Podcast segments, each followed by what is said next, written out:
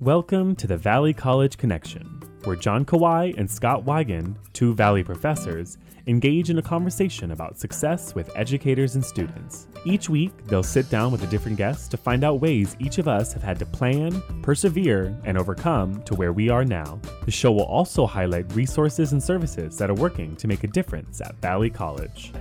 We are joined today by Florentino Manzano, Vice President of Student Services at Los Angeles Valley College. Thank you so much for joining us today, Florentino. Thank you very much, and you can call me Tino. Excellent. Thank you, Tino. We wanted to take an opportunity here to find out a little bit more about your story, the path that led you here to Valley College. If you could take a look backwards, go as far back as you'd like to, in terms of the various steps along the way that ultimately brought you to Valley College and in the position that you're at now. I, you know, my journey is it's very interesting. I think uh, in my life, being separated from my mother and father, I stayed in Mexico through probably 12 years old. While they were here as immigrants working the field, finally my dad reunited the entire family. There is five of us, three sisters, two brothers, mom and dad, and uh, we worked the field. I mean, my my uh, welcome to the United States was okay. So then we got to get to the Sacramento Valley and pick tomatoes. And if you've never picked tomatoes, it's, it's not fun. You know, woke up early in the morning and five o'clock, get lunch ready, get to the fields, get to work. While we would see the kids that live nearby us get picked up by the bus to go to school, and instead we were going to to the field. Um, I think at one point my mom and dad finally realized, you know, moving around through California and dragging the family, uh, settled in Oxnard. So uh, my first six years of schooling was in the Oxnard area. Graduated from Oxnard High School. I just want to know a little bit more about that experience. So you were 12 years old when you first came over here. Yes. So 12 years of schooling prior to that in Mexico. Yes. What What was that experience like? Was that a positive, negative, mixture of both? Like, how would you describe that? Well, well I mean, um, I, I couldn't my I couldn't tell the difference because I was not in school here. But when I first started school, I was so far advanced to what I would see my my counterparts. My disadvantage was the language. I was you know monolingual in English, so I had to start taking ESL courses, and of course, defined by that, uh, the math class that I had to take was like basic math because they thought you, he doesn't speak English, so he's having to do basic math. But by that time, I was beyond that. World history, U.S. history, geography, science, you know, biology, all taught uh, in Mexico at a, what I would I thought at that time advanced versus in comparison to what was done in the United States. Was it set up with different classes, or was it one room schoolhouse type of situation, or what was it? What did it look? like? You know, uh, elementary school, first to sixth grade, is one teacher, similar to here. Big differences in my classrooms. There were probably 80 of us to one teacher, three to uh, a desk three students per desk. I, you know, sometimes I wonder when we're doing and saying, you know, there's 35 students in the class and it's too much. I wonder what my, my teachers in Mexico thought when there's 80 of us. Mm-hmm. Uh, it's very different, of course, you know, uh, in terms of system, but in coming to the United States and now coming in into middle school, and then I had different classes in the cultural shock there that was tremendous. I mean, I had PE for my first period. And uh, it meant you had to go do physical activity, come back, take a shower in public, which, you know, in my family, you would never do that. And, and being forced at that time, you know, now I think things have changed, but you had to take a shower. And, and that cultural shock was but pretty pretty big in terms of adjustment. But you know, again, again, in my life there has been a lot of uh, challenges, but in my family there has been a lot of support. And, and one of the things that that my mother and uh, father always told me, you know, the way to progress is education. So you gotta, you know, you gotta go to school, you gotta learn, and, and that's the way to success or or being able to be better than. And that was their idea all the time. At that time, was there an ESL program, or were you just mainstream right from the beginning? No, they did have an ESL program. I mean, this back 1974, I believe. Uh, so there was an ESL program. So I had uh, three ESL classes.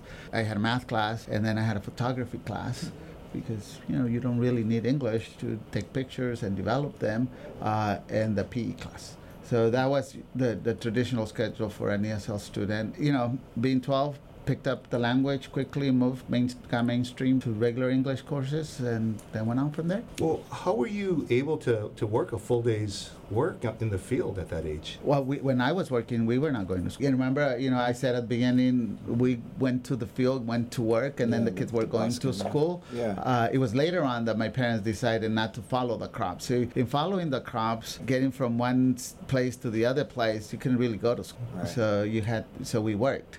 Uh, but, but then my mom and dad decided, okay, well, this is too much for us, you know, having dragging the family through the state of California because they started actually in the Calexico area and then moved through the Oxnard area all the way to Sacramento. And then at the end of the year, around November, we went back to Mexico to enjoy the holidays. And that was our routine. Uh, but finally, my dad and mom said, you know, we're going to settle. And they picked Oxnard where they worked. Uh, my mom worked at a, a nursery in where they grew flowers, and that was her work. And my dad picked lemons, and every Saturday I got to go with him to pick lemons. Uh, but at that time, then they put us all in school. That's how the whole thing evolved. Sibling wise, are you middle child, young child, old child? I am the fourth of five, so I have a younger brother and three older sisters. I'm the first one in my family to graduate from high school. I'm the first one in my family to graduate from college. I'm the first one to graduate and have a master's degree, and I'm the first one to have a job like this. a lot of firsts. So, so it's a lot of firsts. and you know. But now, you know, we're going to the Dodger game, and for the season alumni, uh, and there's nine of us in the family going. So it's pretty cool. My grandparents also had a very similar story where my grandfather from about 12 was basically picking the fields, Watsonville, and just following the fruit. And I remember talking to my grandmother because she started it, I think, when she was about 17, 18. And she just remembers just trying to get through a row Yeah. right? And just how physically exhausting getting through a row was. And she said she could only make it because all the Filipinos would help her. Yeah. Right, and then they kind of know the weak ones, and they would help her. And then after she had a kid, you know, you would have a blanket, right? And you Right. put your put the baby down on the blanket, and Right. then you would do the row, and then come back on the next row. It would take about about an hour. That was my brother. Yeah. You know, my brother probably because he's six, six years younger than I am. He was probably around four or five years old, and he was in a little cart, and he went with us.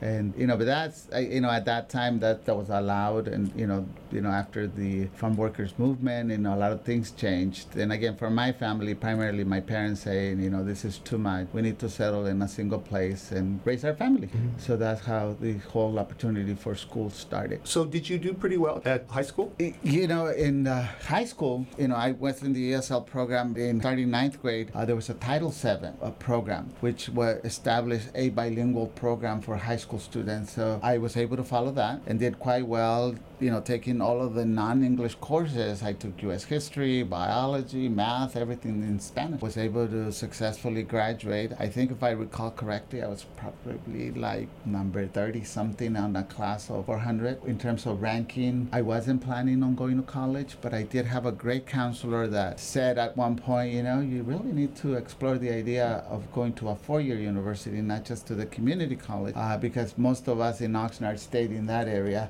locally at the Ventura College or Oxnard College. Uh, and she brought somebody from CSUN, made a presentation, and about a, a group of us, about three of us, applied, got accepted, and man, it t- I took the whole hour drive to get to the valley because it was really, really far.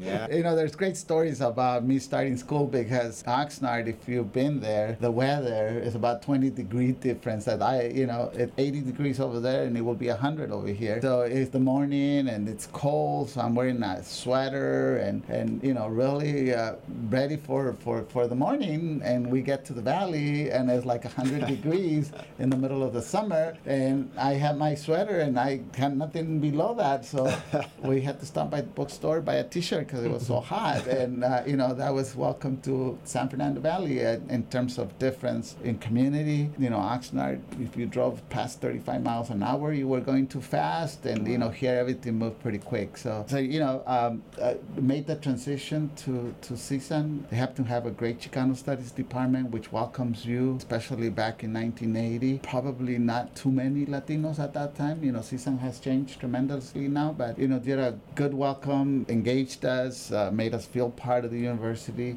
and and you know, started school and uh, became involved. I was part of uh, a theater company, part of uh, student organizations, went through the Chicano Studies program, graduated, and because of the theater program, we used to do presentations at the local high schools and middle schools, you know, encouraging Latino students to uh, pursue higher education. And, you know, we did it in a form where it was entertaining, similar to Teatro Campesino, you know, ours was Teatro Aztlán. And so we went out to the high schools and, uh, or brought students to the university and did the presentation. So the director of outreach at that time, you know, uh, saw me in one of the presentations and asked me, you know, would you like to work in the outreach office? I think you will do quite well in doing presentations to parents and students. And uh, I said, yeah, I think it sounds like a good idea. Yeah. Uh, so I got this letter in the mail that said, you have been selected to work in the office of outreach. And I had talked with her already. So I came into the office. I said, you know, I got this letter for the job. Oh, you're here for the interview. And I said, no.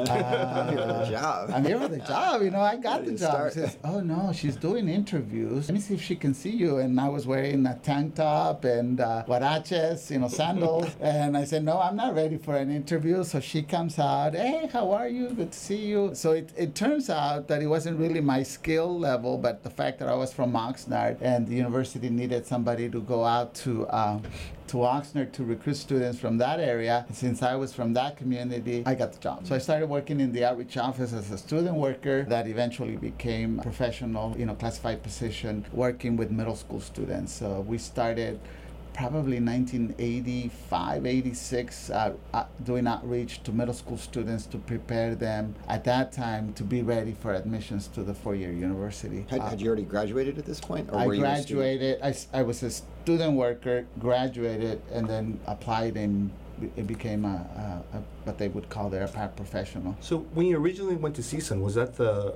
the plan that you would be, I guess, a community activist or community just outreach? Right.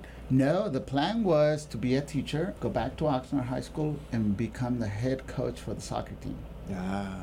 That right. was the plan. Right. Uh, I did fulfill that dream, though. I did coach the uh, the high school team for one year, but it was too much for me to go from CSUN to the to Oxnard, and you know, though the athletics part of it. So I abandoned that part and then stayed and focused on developing that at the university. You know, in, in working in outreach, I started with middle school and eventually jumped over a lot into parental uh, type of outreach. We established uh, what I think is probably one of the first programs that dealt with the whole family, bringing the parent, the student, but also the siblings, so that we will have a full approach on how to create an environment for learning in the in the home with parent coaching and student coaching with you know some of the most difficult schools in the San Fernando Valley. What kind of things would you do for the parent coaching? You know, the idea of creating a learning environment, right? In most families, in our experience, where uh, single parent or two parent with three, four kids living in a single one bedroom apartment.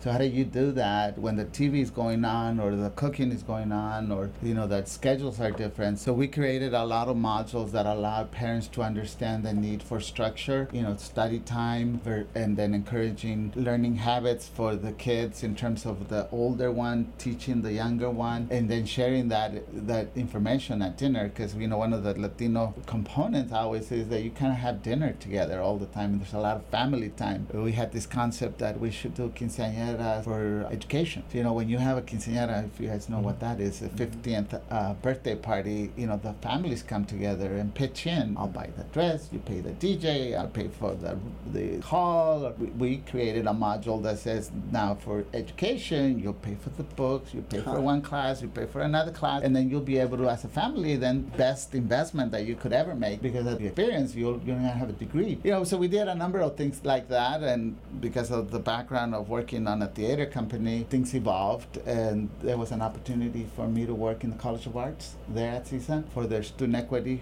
uh, program. Uh, it was brand new in terms of effort efforts at uh, CSU. So I became first director of the student equity program in the College of Arts, and that was completely new and different. I was working with theater students, with music students, uh, in arts. And so we started, you know, doing just regular advising, making students, uh, you know, onboarding them, doing orientation, making sure they feel comfortable in uh, in a field that, that were not many students at that time. That was the term we used, uh, which were African American, Native Americans, and Latino students. So has the terminology of equity has it changed over the years, or is it? Yes, I mean, and we have had a number of laws that have changed the way we address things in terms of what we do. You know, at the one time was minority, right? So we had the minority minority engineering program, the minority business program.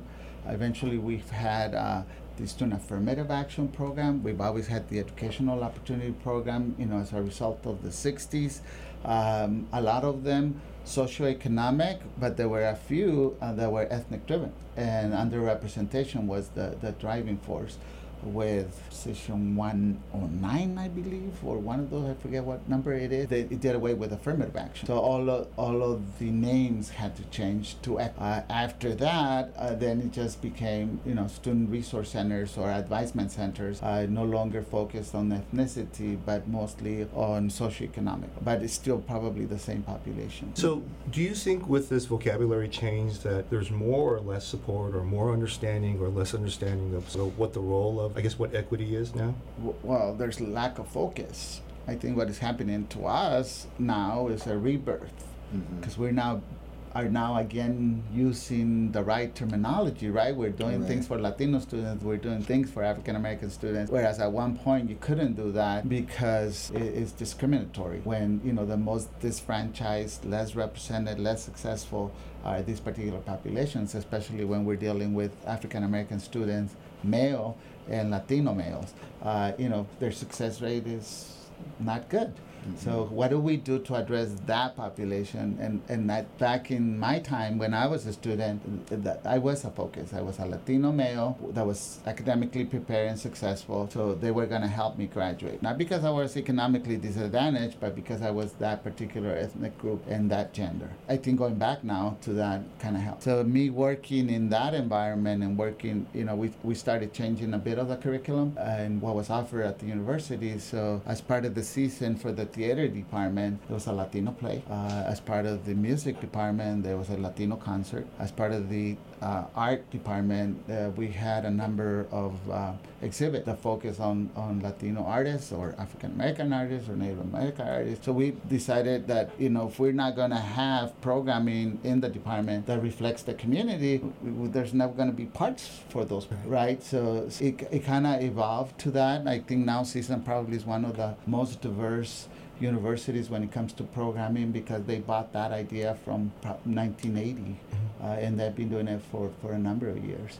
As working at the university, you know, there's always opportunities, and there was a position available here at Valley College as an associate dean for matriculation, which at that time I didn't even know what that meant, right? at, at, this point, you are you're the equity director. By that time, it had evolved into the College of Arts, Media, and Communication mm-hmm. on a reorganization of the university. And so now, not only was I working for the equity population for by the entire college, doing the academic advisement and support services for, for the college. Were, were you, uh, as you sort of described how, how you went from a student who was involved in Chicano studies and in theater and, and doing the sort of outreach work with the high schools, how you were sort of noticed like, hey, this guy's doing a great job with it. Got the outreach job. You moved into the, the equity position. Was that something that you had actively pursued, or was it again that someone recognized something in you, or was it part of your network, or a combination of things that sort of said, "Hey, this is the right guy"? Well, yes, both, right? I, you know, I was very fortunate to have uh, a boss at that time uh, who was the director of the EOP program there, who oversaw all of the centers. Who, you know, in talking, said, "You know, that might be a good opportunity for you. You should consider, yeah. you know, applying for that job." And I, at one point, was very comfortable where I was. I liked what I was doing. You know, I liked getting laughs from the students. I liked the interaction with the parents. I was making tons of money, according to me, because I I never thought I would ever make that kind of money. It's,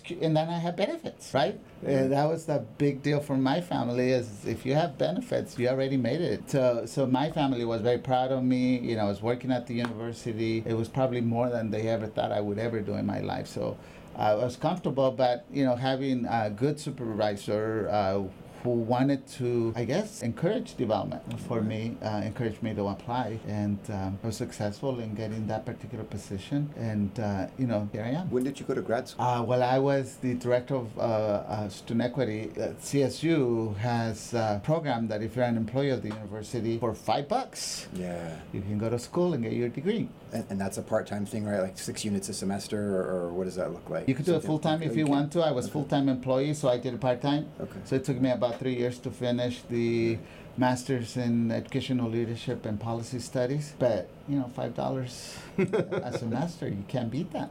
Was right? there anything specific about your master's that, that you found really important or fruitful? The majority of the people in the program were uh, secondary school principals, uh, vice principals that wanted to, you know, move in administration at the LAUSD. Very small number of higher education. Definitely none community college because Mhm. that's now back in 1993 so there was no no no focus on on college there were a few of us who had as an option higher education which included community college and one of my teachers was a former uh, president alice thurston for uh, Val College. She was a retired president, Wow. and she taught the higher education course there. So there's an you know there's great experience in the program. Uh, I, I mean, from uh, understanding the history, the finance of it, the law of it, the, the law.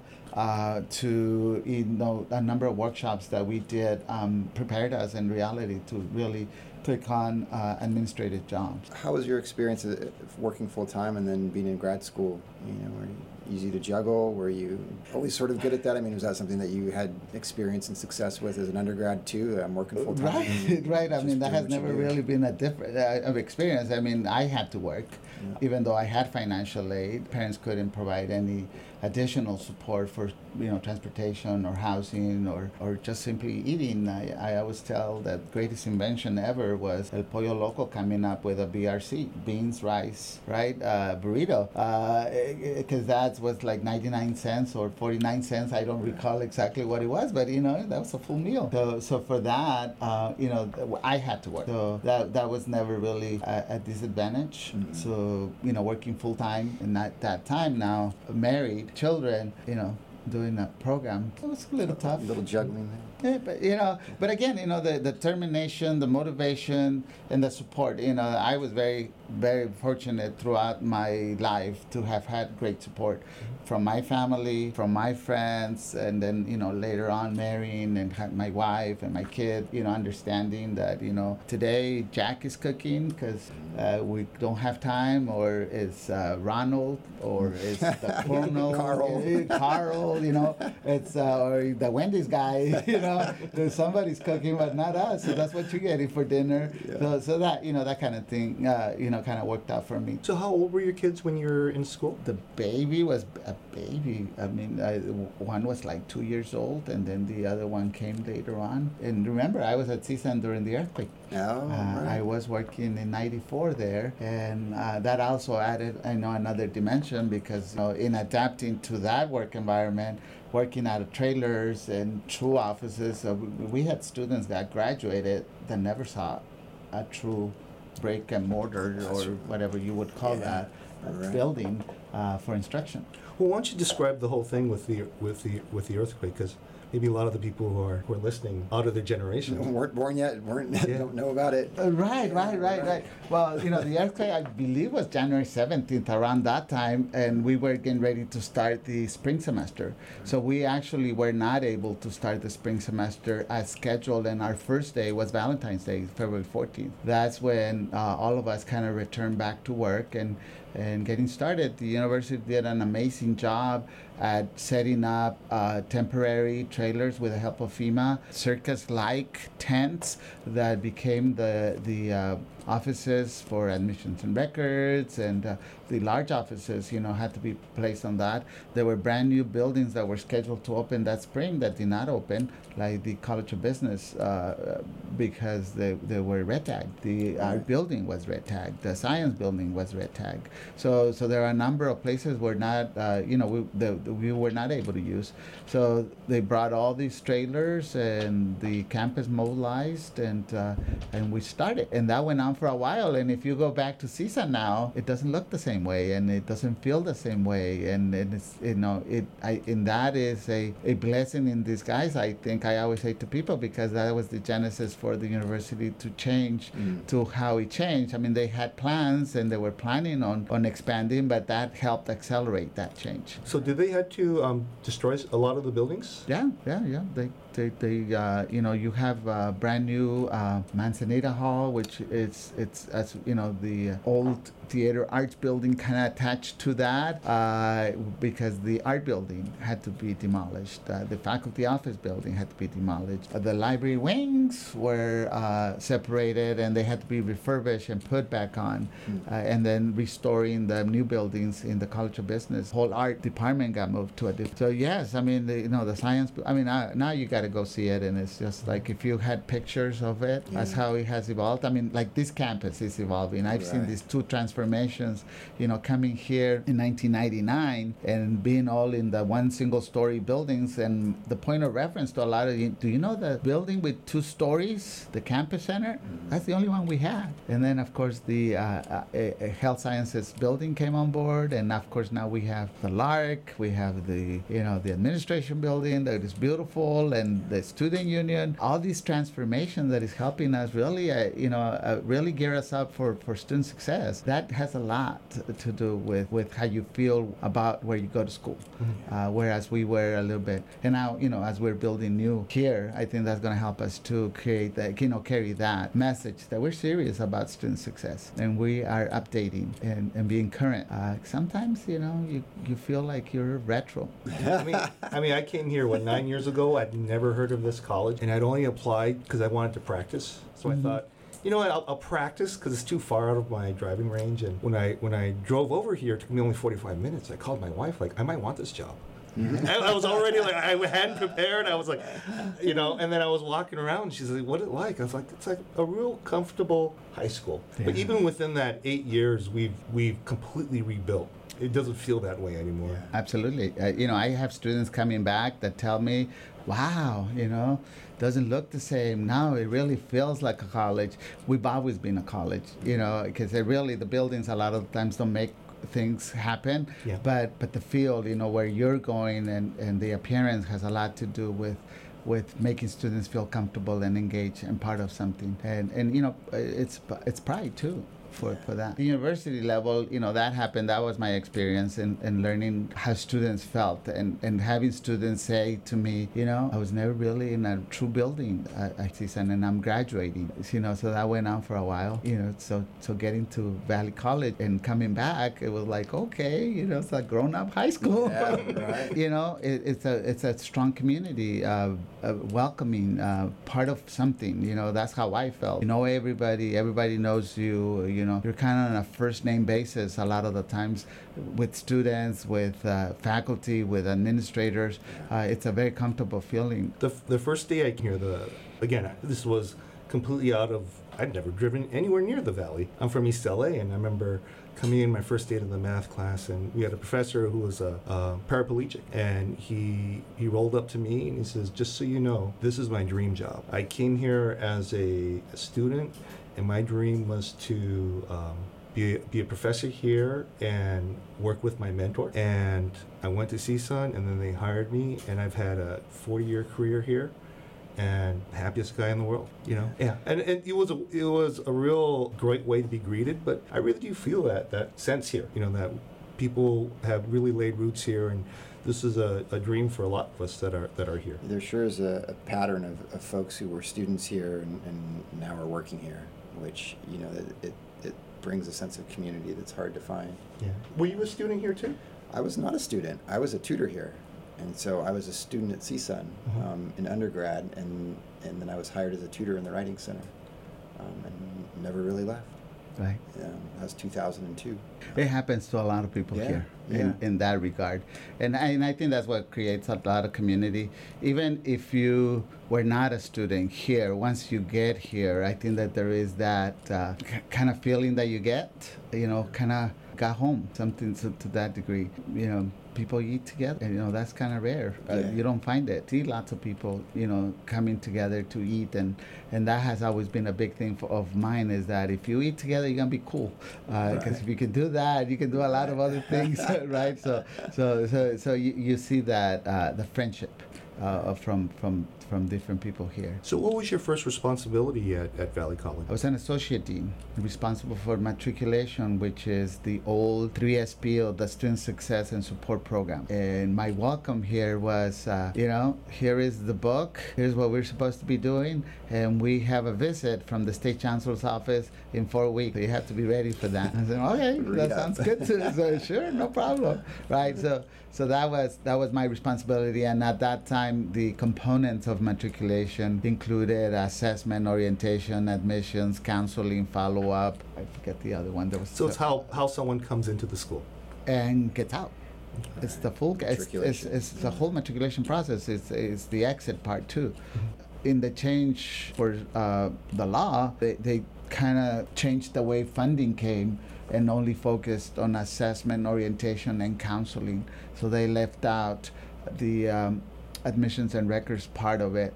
Uh, in terms of funding, but uh, it's still part of law that we would need to do that. Uh, you know, going back a little bit, uh, it was not required for us to do these things. We, the student didn't have to do an assessment. A student didn't have to do an orientation. A student didn't have to see a counselor. It was not required. Were, it was available for them, and we would encourage them. And the law changed that it would be required for them to participate, or else they would lose priority registration uh, if they didn't do it. And you're, you're talking the 2012 law. Right. Okay, so for Right, all so- that time, it was just all optional. Uh, right. Yes. Right. And do you think that's good or bad? And no, it's good. Students don't do optional, right? If you're told, hey, you, you can, but you don't have to, then you won't do it. You know, it takes time. You know, we are trying to improve the way we do things so it does not become an obstacle. So as a lot of the time students interpret that, "Oh, man, you know, if I got to go see the counselor, if I got to go do the orientation, if I got to do this, then it delays uh, what I'm supposed to be doing. So we are trying to onboard the student differently so that they get to register quicker and on the right courses in the right plan. So that time to degree is less. That you know, it's, that's difficult. Yeah, and that, that's the conversation that students might not initially understand is that by doing all those things, a better chance that you're going to transfer or graduate with 60 units Right. as opposed to 90 units or 100 units. Right. Or you know, the, not doing, not preparing for the assessment back in the days what meant you're gonna have to do five courses in, and you could have just done it in two if you had a little preparation. So, what do you think is the, the biggest problems in terms of getting a kid in and then getting them to graduate? What are the large hurdles that we're, we're trying to deal with? Math Yeah. faculty? Yeah. No, just joking. I'm with you. I'm, we're, the reason why. We're gonna We are the that out. reason why people don't come to school and people drop out. Math, right? It is a big obstacle, Yeah. absolutely. And and Scott and I have discussed this, and, and, and how do we ensure students have the critical thinking skills? And it's a really math that only option. And we have not diversified the opportunity to say there are other ways. Uh, you know, it doesn't really have to be just math, because not everybody is keen on being able to do. Uh, that particular subject, but when I went to school, season plan A, pick one of the four. So math was one of, not one of them.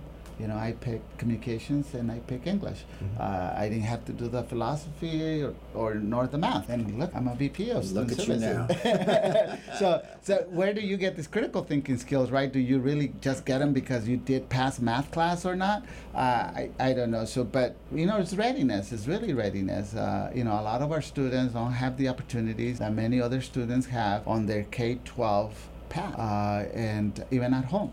So if they don't have that readiness, they're gonna have to start, uh, you know, from scratch. And we are the opportunity school, and that's a great thing because I think you know otherwise there were many, many, many people would not have you know achieved or have been successful if it wasn't for a community college. So we take students who are 18 years old. They don't have to have graduated from high school. Uh, you know, the university path is you have to have all these requirements and you have the skill level, and then we'll take you. If we were that, you know, our success rate would be very different. So readiness is one of those things, and how do we manage to be able to catch everybody up to the same level of performance? Uh, you know, by the second or third semester, and and and oftentimes we're not able to do that, and and I think that delays some people So, how long were you associate dean for? three years, I think, something like that. Um, um, then uh, there was an opportunity. Um, the dean of admissions and records um, uh, retired or left or something or the other. Uh, so there was an opportunity there. Um, my boss at that time, the VP of Student Services, asked me, you know. Can you oversee that area for a little while while we find one? And I said, nope. but uh, but you know there was a, there, there was a need, and uh, so I said, okay, you know, how long will this be, and for how long? And that lasted, I think, like 12 years until she left. I became the dean of admissions and records, and my area of responsibility included that and international students, students, and then eventually it morphed into a number of all different things. She left, and in her leaving, uh, same thing. She became the vice chancellor for institutional effectiveness at the district office. You know, I'm gonna be gone. Um, do you mind watching the store while I'm gone? like, really? No, I don't want to do that either. Uh, but you know, again, my opportunities have come. I I want to say because people have recognized that my work and what I was doing at that time and thought maybe at that time it would be good for you to kind of do this. Mm-hmm. Um, I, I mean, I've always had to compete because the other positions then open up and then you know you get to compete with the rest of the world for positions so nothing has been given to me but uh, but opportunity definitely has has has been offered to me and, and the VP of student services at that time uh, you know gave me that with the president and I was acting vice president for about a year and then competed for the position and here I am like six years Six later. years later. So as you move up these levels, what is the difference in terms of, I guess, the job in terms of as you bump each level of management? Contact with students. I mean, I really miss the time when I was doing the associate dean or when I was the director of the equity program at, at CSUN. I was working with students. You know, I was like daily interacting with students. Uh, my interaction with students oftentimes is now with a student that has reached the level of I need to talk to the vice president because I'm really mad or whatever happened at what office, or I'm just not getting an answer that I want, so I want to talk to you. So usually it's complaint that I get to deal with. I try really hard to go out and, and shop for students and say, come on, let's talk about you because you know I want to be helpful and not just deal with problems. So I think that's primarily the difference is mm-hmm. uh, that as you are in a higher level capacity, you often are dealing more with issues and problems. Um, but I, with Scott, once the trees grow out there, uh, you know, they're going to be, we're going to be the model community college in the state of California where people are going to come and ask us, hey, how do you do that? Instead of us going to ask. Mm-hmm. Uh, and so that's the goal. And that, that's one of the things I, have to say that I've appreciated over the years in working with you, Tino, is that you have been, uh, I think, a champion for, for having a vision for what Valley College, you know, could be, what, what we're capable of, of doing. Um, and it's, I think it's providing that that kind of lens of leadership that that helps us to sort of, of, of think bigger than we currently are. Um, and so we've been having that and kind of joking for a while now about this, the, the, these trees outside of Tino's office as they were, you know, younger saplings and sort of watching them grow. And, you know, as we try to grow along with those. And, and here we are now, you know, uh, ready for, for this next academic year. Um, ahead of the college is all sorts of exciting things. We have changes in the law with AB 705. We have uh, the college's involvement now with guided pathways. Um, as we sort of, of, look at this work ahead of us, the campus is continuing to change. The, the, Valley Media Arts Complex there, you see it growing every day as they're adding another fence and another brick and mortar piece to the building over there. Um, as, as you sort of look out at the college and where we're at in, in terms of the next five years, what, what are you excited about? What, what are you what are you thinking in terms of like here, here's where we're placement headed. into transfer English on the first semester? That is so awesome. You know, I think that is really going to clear up a lot of the myths, right? Uh, do we have we been needing four, five, six semester or five, six, seven unit courses to achieve success? Right. Is that really the key? More classes. Instead of let's focus on you learning the skills that you need in the one course and let's get you out of here. Let's get you to the, your next level that you want to do. And i think if we're able to provide that support and that environment that creates the the um, the dynamic where student, students are motivated we are dealing with resilient students. Right. We are not dealing with people who just get up in the morning and say, "Oh man, I'm going to go to school." These people work full time. Uh, they have families. They got two jobs. Uh, they dealing with illness, with poverty, homelessness. I, I, mean, imagine that, and then be successful at school. I, I, mean, we're not dealing with just regular students that you know uh, where spoon fed or something or the other. I don't know if that's the right term, but uh, but we are dealing with students that are, are, are Are survivors. Yeah. and they're they're motivated and they they need this. Uh, but again, you know, there are a lot of uh, consequences to people's actions and things that uh, they have to deal with. So, do I feed my kids? Or do I go to school a lot of the time? So they may have to abandon, and do we understand that? Um, and and who, who comes to this college?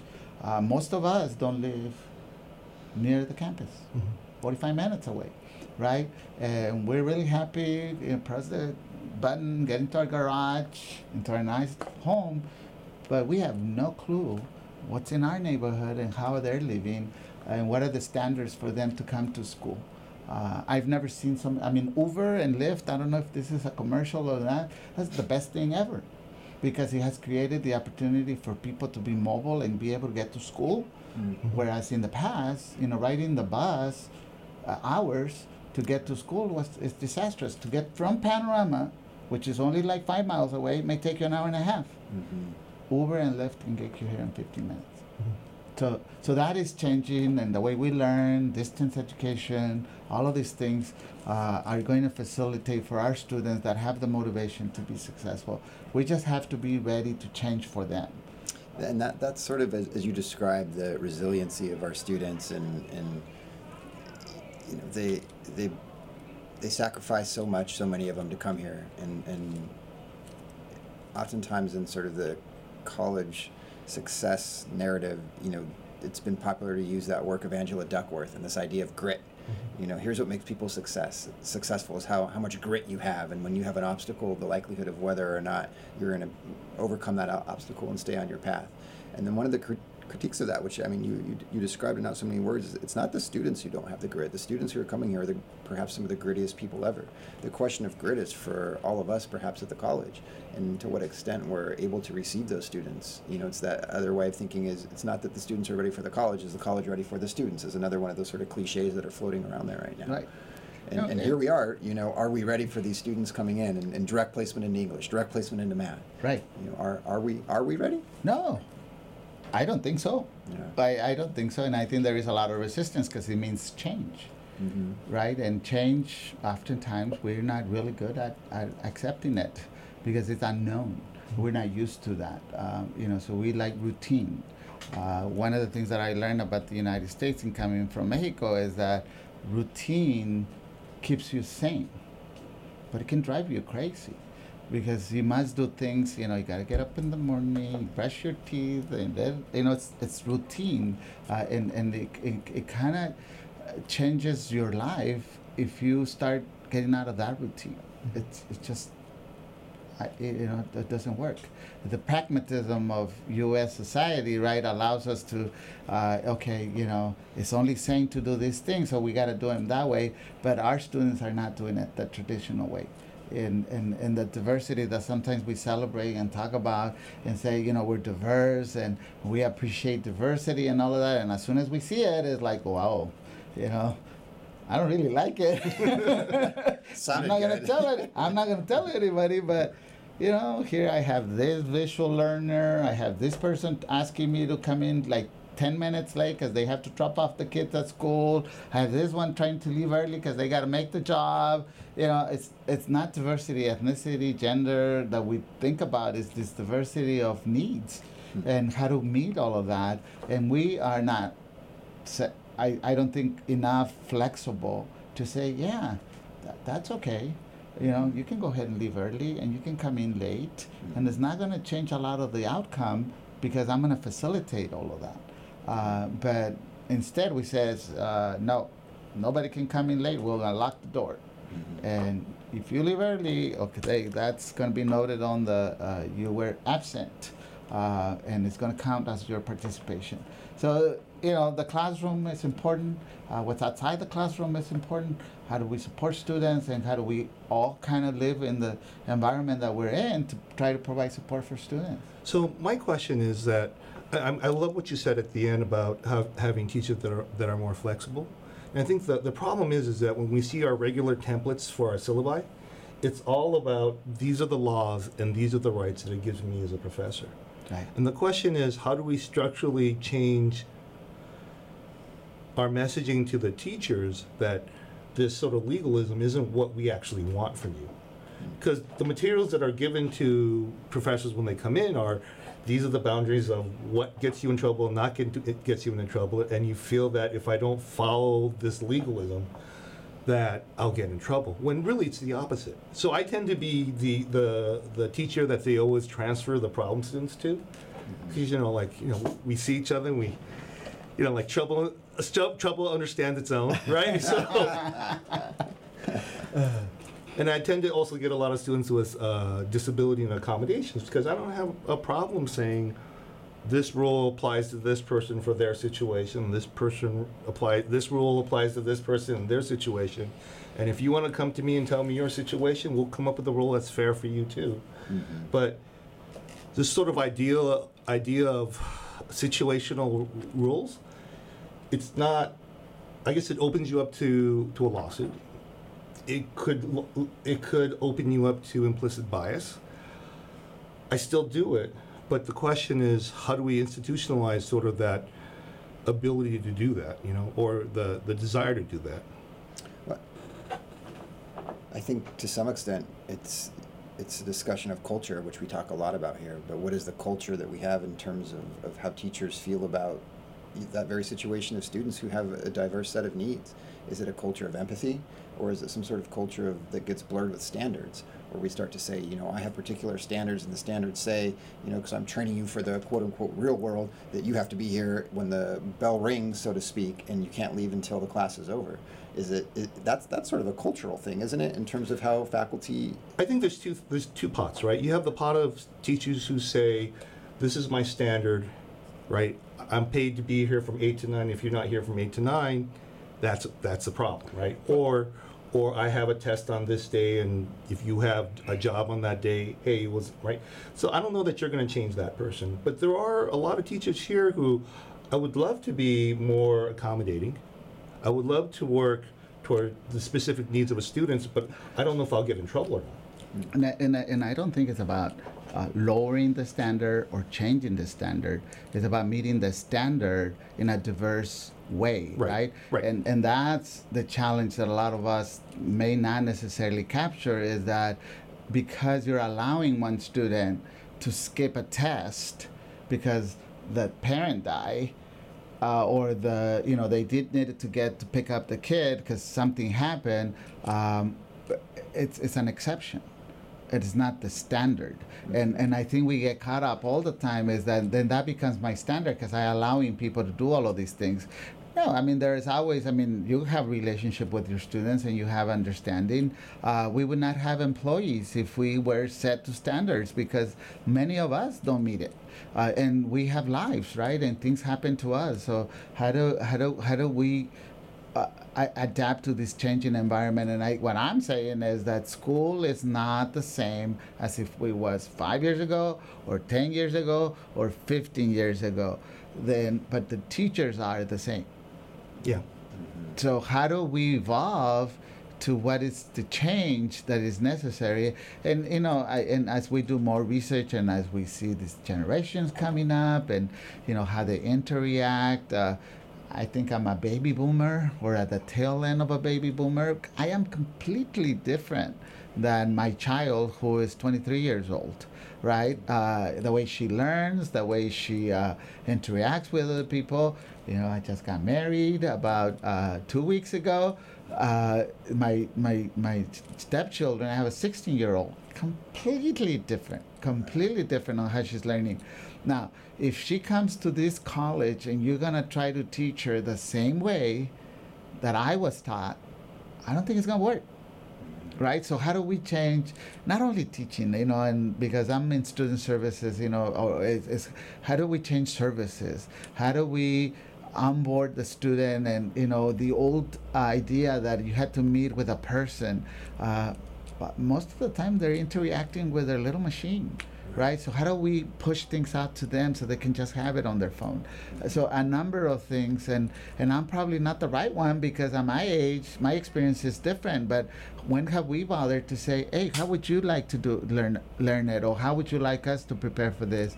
Uh, and and we need to engage a little bit more of that, and and that's a little bit that we are going to start doing a little bit more is, is asking, hey, how would you like us to help you? Because uh, how do we want to push information out to you? They may not even want it. Right. I email. They don't even know what that is. Right. That that definitely sounds like looking forward this opportunity that we have ahead of us. Right. in- terms of how responsive can we be to our community, um, perhaps in ways that we, you know, we, we really haven't done before. Um, We are not a four-year institution.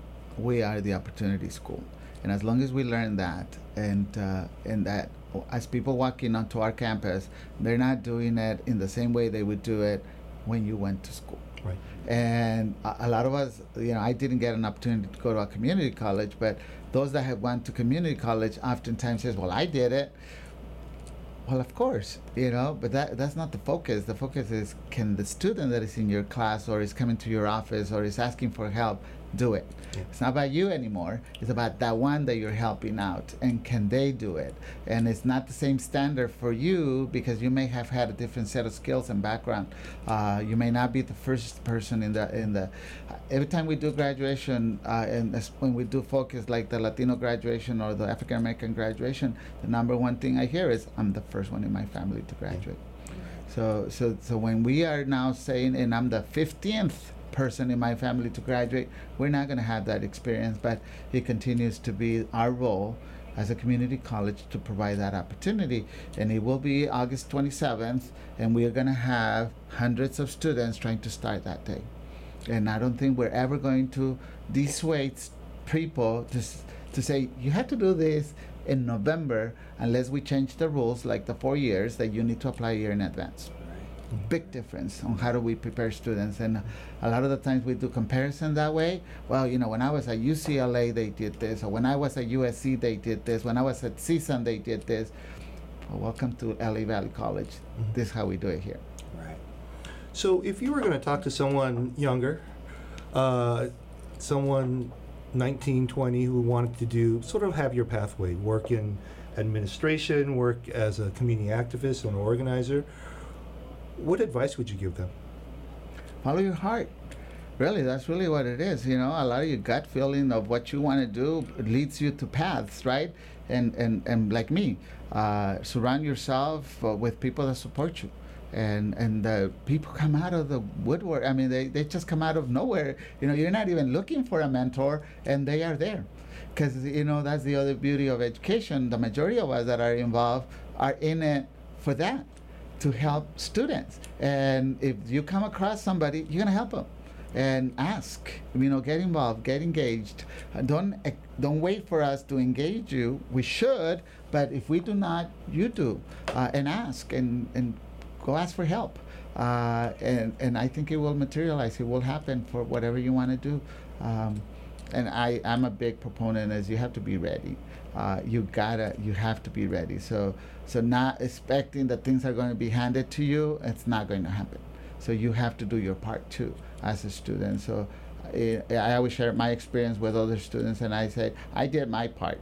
When I graduated, I had the GPA that was needed to be successful. So yeah, I had my ups and downs and a lot of challenges, and yeah, I may have ditched couple of days here and there and got in trouble a couple of times but you know the focus continued to be academic preparation and performance to be able to to to to, to be successful uh, my parents instilled that in me uh, they're, they're still doing it to the little ones. Uh, my dad is 95 and my dad, my mom is 87. They're still alive and live with me, and, and their their their tune is still the same for the little ones. You know, education is the path to success.